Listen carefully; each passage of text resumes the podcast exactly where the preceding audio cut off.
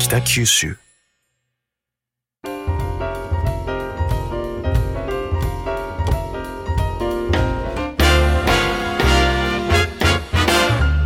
おはようございます。西日本新聞社が素敵なゲストと一緒に北九州の歩き方をお話しする番組ファンファン北九州。ナビゲーターの勝木雅子です。同じく西日本新聞社の横山智則です。先週楽しかったですね。ですね。監督もう映画見たくてたまらんやろ。いやですよね。いやいいなと思って早く秋ですもんね。秋です。はい、うん。今年の秋公開です、はい。で、えー今日は先週に引き続き北九州市出身で映画レッドシューズで、えーメガホンを取られた監督雑賀敏郎さんをゲストにお迎えしてお話を伺います。雑賀監督本日もよろしくお願いいたします。よろしくお願いします。よろしくお願いします。先週はあの去年の夏にですねオール北九州ロケで撮影されたレッドシューズについて、まあコロナ禍でのね撮影の苦労とか裏話とかはい。いろんなお話を伺いました。はいでまあ監督にとってはですねいつか北九州で本当の地名を出して、はいじ北九州の地名を出しながらオール北九州ロケの映画を撮りたいっていうのがはい。念願だったとはいお聞きしてますけれども、やっぱりこれまで撮影された作品とは違った考えみたいなものがあったんでしょうか？そうですね。やっぱり、えー鹿児島で撮ったり石川県で撮ったりしたんですけど、はい。ずっと東京からこう、えー北九州のはい。文字であったり、こう相棒とかね、あい。ろいろやっぱうり地元の人から、えっ、と。作品エキストラ出たよとか、あのーね、こういう作は品い。撮影したよとか言ってくるんですよ。はい。たまにやっぱり、例えば図書館戦争も見に行きましたし、はい。で行くんですけど、はい。あのー終わった後に、はい。えっ、と皆さんあれあの北九州で撮ったよっていうふうに業界の人に言っても、はい。え？そうなの？っていう、ーん。いわゆる北九州名前がまあロエンドロールの下には来るんですけど、えっ、と皆さんその認識があんまりなくて、そうですね。はい、はいでそこは忸怩たる思いがずっとしてて。はい。まあそのいろんなことを隠さずはい。そのまま北九州に、はい。えーこのストーリーが生きていたみたいなことの、はい。えー作品を撮りたいなと思ってました。はい、はい。なんでまあねそ,、はい。それが本当にかなって、そうですね。はい、地元でのはい。撮影ということで、でそのレッドシューズもですねもう完成してあとは公開を待つばかり。はい。っていうことなんですよね。まあそうですね。あの、はい。公開が秋に目指してて、はい。まあそれまでに今海外の映画祭に、はい。えー出すべく動きをしてまして、はい。えー英語版ももう作って、えほうっ、と今海外の映画祭のはい。ディレクターって言うんですけど、その、はい。こう作品を選ぶはい。はい方たちに見てもらってる最お中ー。です。でやっぱりコロナの影響で多は少その映画祭もずれたり、はい。えーいろいろしてるので、まあはい。ちょっとその、えーまだこう決定的なここに決まったっていうのがまだ発表できないんですけども、はい。えーまあどっかに、えーどっかに。はいあの引っかかるんではないかと思ってます。はい。なるほど。映画祭っていうのはじゃあ誰でも出品できるわけではなくてまずそのディレクターという人が、じゃああなた出してくださいみたいにあのですね、言われて出すんですか？えーっといやあの例えば映画祭はコンペっていうのがあります。はい。これはまあ10作品ぐらいを選ばれて、はいあまあ要は一番最初にノミネートするんです。はいはい。それがコンペにノミネートするのか、はい。えーどうするのかってあって、はい。コンペにノミネートする場合は、はい。前私が北京国際の時は、はい。えー全部500本のノミネートの中から最後の10本に残れるかどうかっていうのがまずコンペなんですよ。ああ。あのでカノンはいカノンの時。はいはい。で、えーそれ以外に、えー日本週間であるとかはい。いろんななそのオープニングとかあるじゃないですか。はいはい。でそれはまたコンペのノミネートとは違って、はい。えーディレクターさんがあ、はい。今回のこの映画祭の、うん。はい。えーイベントってコンペだけじゃなくていっぱいあるので、ええええ。そのオープニングにしようとか。はい。あああなるほこど今回はこういうコンセプトにしようとか、はいはいい、うことで、えー、とお声がかかる。あそうなんですね、2種類あります。はい。へえなるほど。し知りませんでした知りませんでしたね。はい。へえなるほどでまあ難しいのがその、は例えばカンヌ映画祭とかそはい。の大きな映画祭になってくるとえ一、回ノミネートしたら他のところノミネートできないみたいなところもあったり。あえ私立高校ここ受験したらこっちの受験ができるみたいなそんなるほど。だからほら受験するときに、じはい。えー今の成績だとどうしようかとか思うじゃないですか、はい。同じです。はあそうなんですねそうなんです。ただえー、と彼の時は運が良くて、はい。そのえー北京国際に出した時に、はい。まあ、あの佳作というかあの10本の中に選ばれてはい。良かったんですけど、はい。そのえー、小取りまでいかなかったんですよ。はい。だけどそこで見てくれた人が今度は上海に呼んでくれて、はい。上海の人が今度は違う映画祭呼んで最後その金慶百科賞というはい。アカデミー賞はい。のところで受賞したので、はい。あの一番美味しかったっていう話。なるほどなるほどですね。そうなんです。はへえそうなんですよ。映画祭に出せばまた別の映画祭に呼ばれるっていうこともあるんあのまあそうですね。その人が気に入ってそのはい。ルートがあれば、ははい。そういう方もいらっしゃいますね。へえい。や楽しみにしてます、はい。デートシューズの方、はい。そしてあのー監督はまあここれが北九州の撮影の終わりではなくて、まあ、できればねそうですね。三部作はい。作りたいなって。おっしゃってましたけれども、なんかもうそういう構想とかってあるんですか？えっ、とまだはっきりは言えないんですけども、はいせっかくなら今までやってないはい形、まあ例えばラブストーリーであるとか、はいえーちょっとファンタジーが入ってるとかそういうこともトライしていきたいなとは思ってますね。なるほどですね、そうですね、はい。ラブストーリーは初めてかもしれないですね。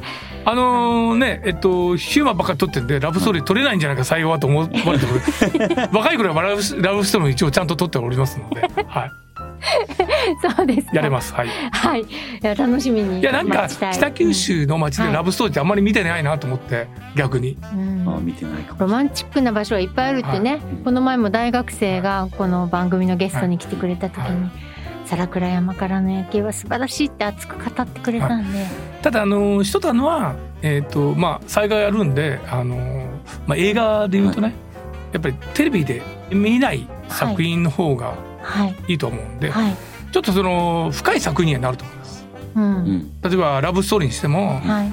愛するとはどういうことなの？というような、うん。ちょっと深い作品にはしたいなと思ってます。はい。単純じゃなく、はい。はい。ええそういうところまで行きたいなと思ってます。テレビっぽくなくってことですね。はいはい。はい。だまああの今まあ次の作品ちょっと違うところで撮ろうとしてるんですけどそれは逆にはい。コメディっぽくこおー。うダンス映画みたいなの撮る。おあそうなんですか。北九州でガッツンとええ重いものだったら次はこええうちょっとこう楽しくやりたいなと。でもなんか北九州に戻るとですね、はい。えー北九州をこうなんていうかな軽く撮りたくないんです。なんかなぜかわからないんですけど。あでもやっぱ街も歴史がある街ですしね、なんかそこに人間が生きてるみたいな、を撮りたくてしょうがなくなってしまうんですよ。単なるこうあの男の子と女の子が出会ってうん「えよかった」みたいなことじゃなくて チャラチャラしたんじゃなくて。じゃなくてなんかねやっぱり北九州にいると、はい。まあ、鉄の街なんかわかんないですけどあのガッツなんかこうは人間っていいよねとかはい。なんかそういう作品にこうしたくなってしまう。やっぱご自分が育った街あそれもあるかもしれないねなんかその辺がねそのただ単にっていうのがはい。ちょっと今できない自分がいるんですけどはい。だからいや逆にこうガッツン作って、はい。えーまあ愛とはみたいなことでその、ね、そうすると他の映画祭に行ったりもしますし、はい。ちょっとそっちになるかもなって感じですね。はい。はい。じゃあ。ただあのーうん。募集中なんではい。どんどん企画を皆さん。あそうなんですか、企画募集なんですか、監督。西の新聞にどんどん送ってください。あのこんな企画企画じゃあるけど面白いよとかね。ええ。災害がどうに撮ってほしいと。はい。あのね実話を元にしてもいいし、まあはい。原作でもいいし、おおぜひ。そうですか。それはなんか、はい、うんいやあのー考えようし宮崎駿さんがね、はい。あのね映画監督の、はい。あのアニメの、はい。宮崎さんは、はい。あのなんかある雑誌の子供のね、はい。出版社から毎月はい。何冊かのその絵本を送るんですって。へえ。はい。えー宮崎さんはちゃんと全部絵本を読んでいて。へえでその中からこうトトロが生まれたりとかなんだかんだっていう。え。ーそういうことをすごい量を見た上でこれにしよう次はみたいな。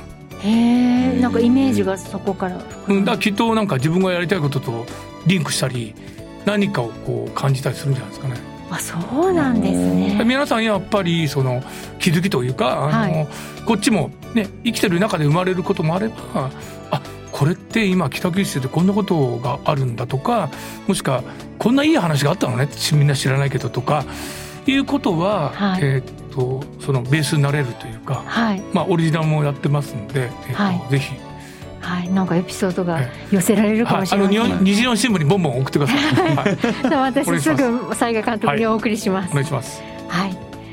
で、えっ、と先ほどちらっとまあ今はい全然違う作品もやってるよとおっしゃいましたけれども、それはまた別の場所で、そうなんですよ。はいちょっと別のところで、ははい、やることになってます。い。なんかすごいですね。でも矢継ぎ早に。完成したかと思ったらもう次の作品なんですね。まあ、というか、あのちょっとカノンから、まあはい。えー、といろんな構想がある中で、はい。やっぱり映画ってその、はい。運だったり流れがあったりするので、えー例えばまあ有名なあ松本清張さん、はい。はい。はい。松本清張さんの記念館に行くとよくわかるんですけど、はい。えー、と砂の器をね、はい。松本清張さん映画化したくてはい。それで、えー、とキリプロというプロダクションまで作ってあったんですけど、えー、と結局、うーゼロの焦点とかの方が早いんですよね。はい。えー、14年後にできたんですよ。あそうだったんですか。あの砂の器は。ええやっぱりちょっと重い作品ですし、あまあ。えーいろんな意味でねなかなか達成できなくて、みたいなこともあって。あのうちらも映画の企画でいうともう5本とかはい。常に、あえーいつも考えていて用意してあるんですけどええ。やっぱ時代の流れとか、はい。あのタイミングとかあってはい。それがそこで完結するはい。着地するっていうのがはい。これも一個のこう奇跡だったりもします。あそうなんですね、じゃあ今今はこっち先に取ろうとか。そうですそうです。そういうこと。あだからあのもっと言うなら黒澤明さんのはい「えーラン」っていうのと「影武者」ってのなんですけど、ええ。はいはい。えー黒沢さんはランやりたかったんですよね。ただプロデューサーが、えーランはすごくお金かかるから戦闘シーンとかあるから、はい。えー、と今ちょっとやれないと、はい。えー監督じ逆にこれやりませんかって影武者、はい。い、わゆる影武者っていうのは、ねえー、と武田信玄武田信玄ですね。はい。影武者の話なんですけど、はい。こっちを先にやりましょう、はい。これがヒットしたらランやりましょう。あ、そういう。はい。資金を。なるほど。で、えー、影武者が賞を取って、はい。えーヒットしたので、はい。ランを取れたんですあのああの黒澤明さんでさえですよ。うん、うん。はそうなんですね。ははああ、そうなんですね。うん。いろいろ知らないことがありますね、業界。だからあのまあねレッドシューズも、はい。えっ、とまあ構想は本当にもう20年えー15 16年前からもうやりたいなと思ってて、はい。もう本も一回作ったんですけど、はい。はい。そういう状況でもなかなか、はいえーその当時十何年か前はその100円の声も何もなかった時代でやっぱり女子ボクシングっていうところがあってなかなか、ああなるほど。時代がこうついてきてるかどうかとか。そうなんです。よ出資もね、はい。えーする方も含めてキャストも含めて、はい。い、やーどうかなっていうことが多くて。なるほど。そう十何年前だったら市原隼人さんはトレーナーになれませんよね あ。そういう問題が。うん。でやっぱりそのほらオリンピックやったじゃないですか、はい。その時に、えー入江さんがね、はい。あの女子ボクシングで金メダル取ったり、うん。やっぱ時代なんですよね。なるほど。あそうですか。だからまああのカノン取った後にまあ、はい。えーもうそろそろ取る時期だっていうふううんにうん私なんか思っててその時にちょうどんその後かな？あの、えー、と東京オリンピックで、はい、はいえー女子ボクシングが正式種目になったっていうのを聞いたので、はい。うん。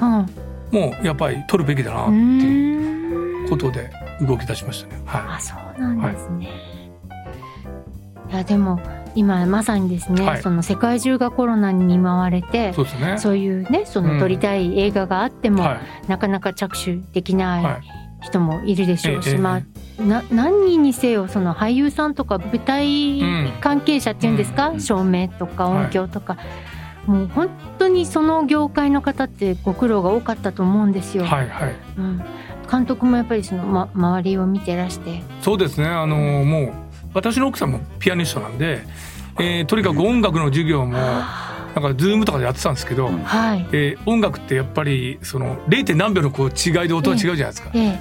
えーずれるんですよ。ええね。ええ。やっぱりズームじゃ教えられないとか言って、でやっぱりその本当はうちらもまあはい。直接ね、えー接する仕事なんで、ええ。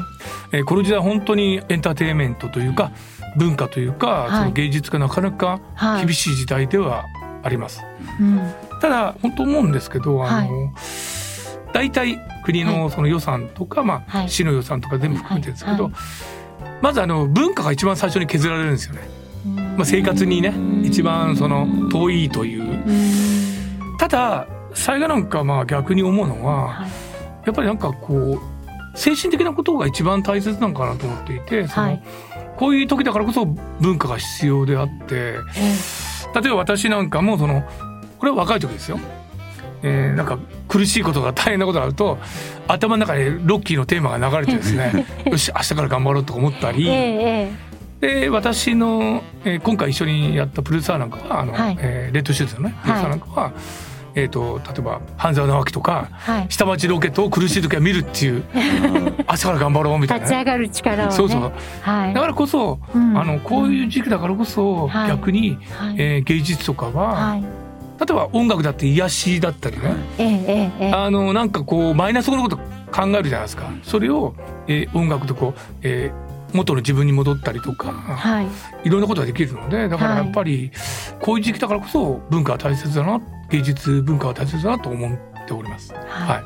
いやあの時って本当にその新聞も含めてですね、不要不急な外出はしないとかそ,、ね。の不要不急な用事で出かけないみたいなことをずっと書きましたし政府もそう言って、はい。でやっぱり舞台関係者とかはい。音楽はい。やってらっしゃる方とかが自分たちが今までやってきたことは不要不急だったのかってうん。すごいこう悲しい表情でおっしゃってるのを聞いて、なんかななんということだろうって、やっぱ人類ってずっとこうそういう芸術とかで心を豊かにして、はい。まあ、地球の上で発展してきてるわけじゃないですか。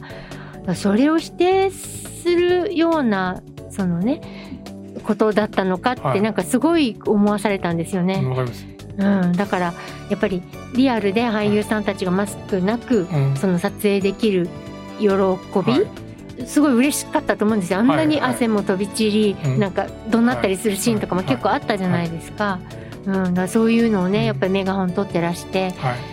こうか感じること多かっただろうなと思って、やっぱあのそのなんか人間がね人間でいるためには、はい、あの食事だけしてれば人間ではないじゃないですか。はい。やっぱり感動であったり、はい、日々そのね食事するにしてもあこんな美味しいところで食べたとか、えーなんかそういうこの感動だったり喜喜びが、えー人間を人間たることにしてるのかなと思ってるので、えーそれをうちらが、まあ、あのコロナに、はい、えー負ける形でその、えーもうやめようって言っちゃったらそれはそれで終わりになっちゃうんではい、だから逆にコロナであってもはい、細心の注意を払ってやろうとうん。いう強い気持ちでは挑みました。はい。うんそしてその映画の中のテーマももちろん構想を練られた時はコロナなんて世の中になかったでしょうけれどもでもやっぱり逆境にあってもはい。こう立ち上がる姿とかいうのはすごい今のコロナの時代そうですね。にやっぱ苦しんでる人にはい。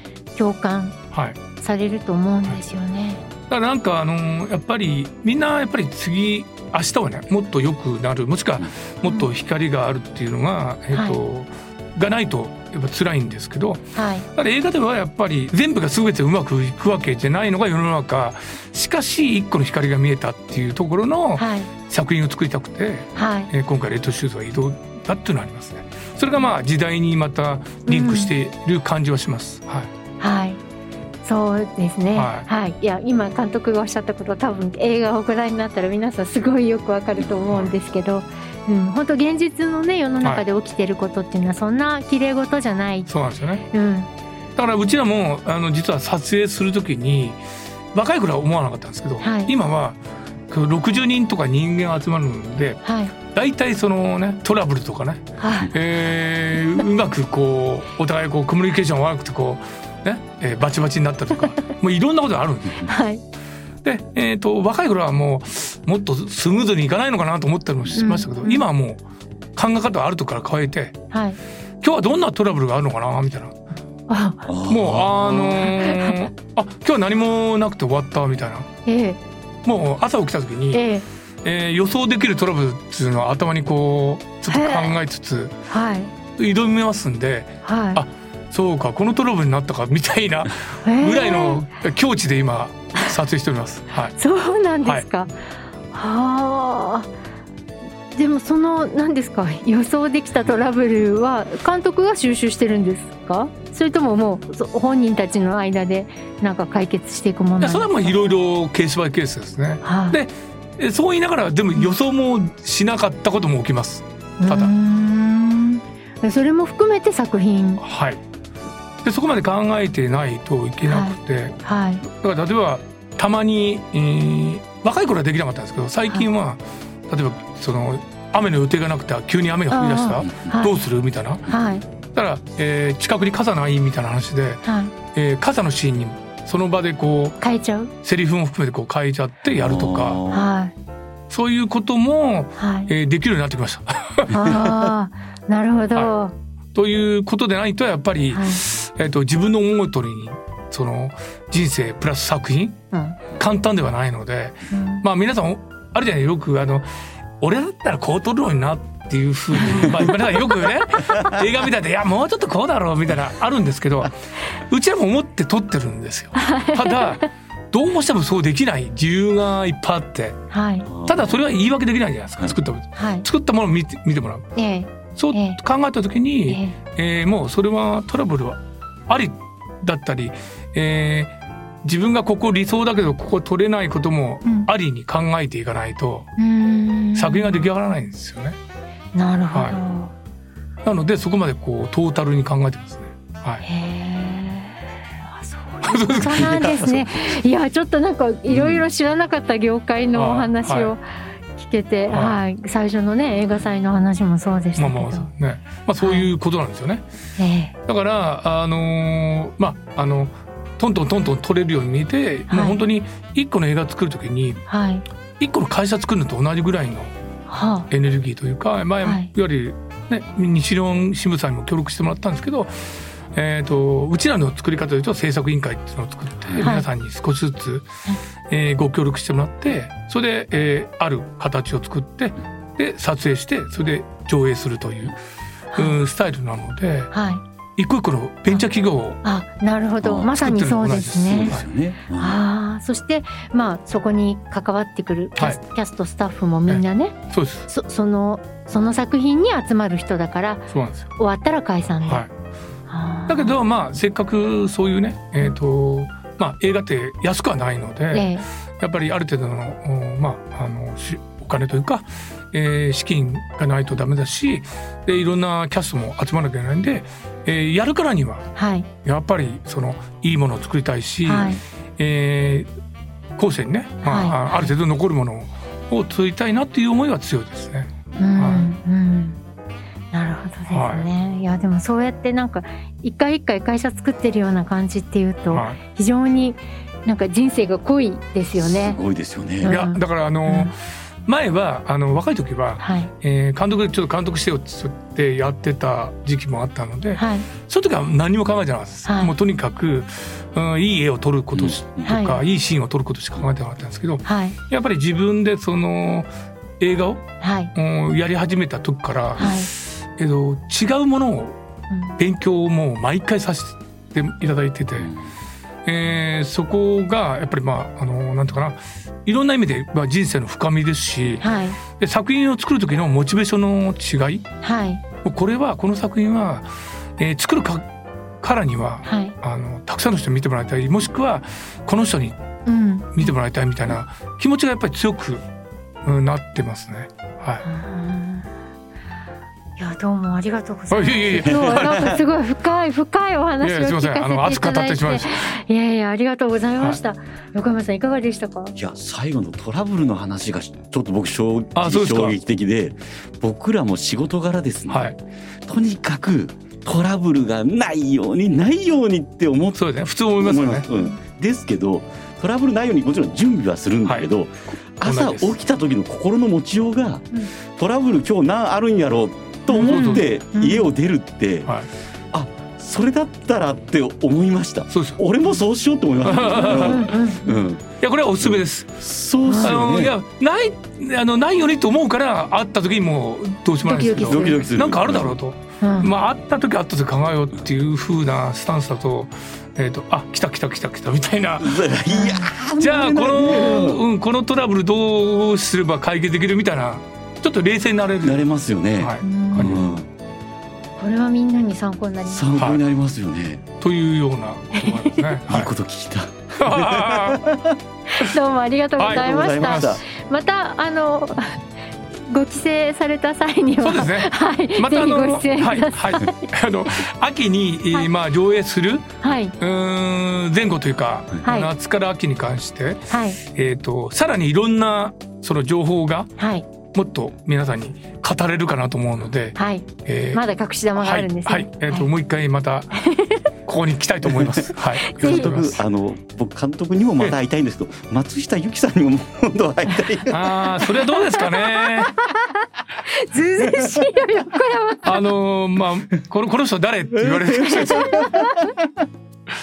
はい、ありがとうございますはいどうもありがとうございました。はいえー先週今週と2週にわたり北九州市出身の映画監督佐賀敏郎さんにお話を伺いました。どうもありがとうございました。ありがとうございましたした。はい。ファンファン北九州では、ハッシュタグファンファン北九州で皆様からのご意見やご感想をお待ちしています。スマホアプリのポッドキャストや Spotify では、過去に放送したお話がディレクターズカット版として聞けるほか、ボイシーではナビゲーターのアフタートークも聞けます。それでは次回のファンファン北九州もお楽しみに。